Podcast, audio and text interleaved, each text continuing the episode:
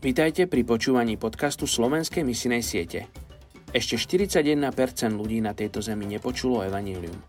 Aj dnes vám predstavím jednu z najmenej zasiahnutých etnických skupín a na záver sa spolu za ňu pomodlíme. Dnes je 31.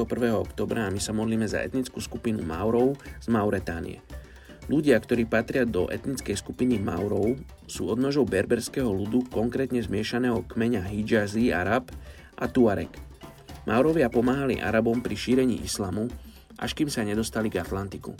Odtiaľ Maurovia a ďalšie berberské kmene dobili Pirenejský poloostrov, južné Francúzsko, Taliansko a ostrov Sicília.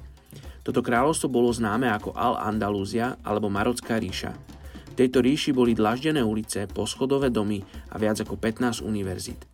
Maurovia, Arabi a Židia boli z Pirenejského poloostrova vyhnaní v roku 1492, potom čo král Ferdinand a kráľovna Izabela porazili poslednú z maurských pevností.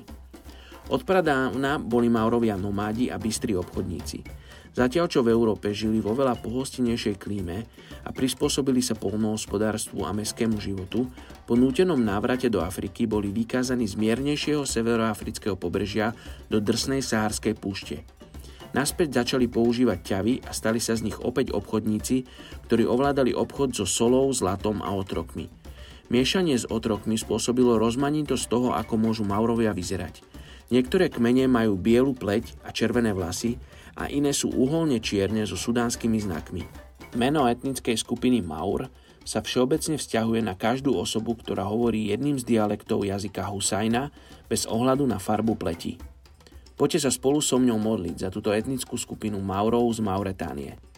Oče, ja sa modlím, aby si povolával ľudí zo Slovenska, z Európy, z celého sveta, do tohto územia, nehostinného územia v Sahárskej púšti, aby mohli priniesť evanielium tým, tomuto národu, tejto etnickej skupine Maurov z Mauretánie. Sa modlím mene Ježiš. Amen.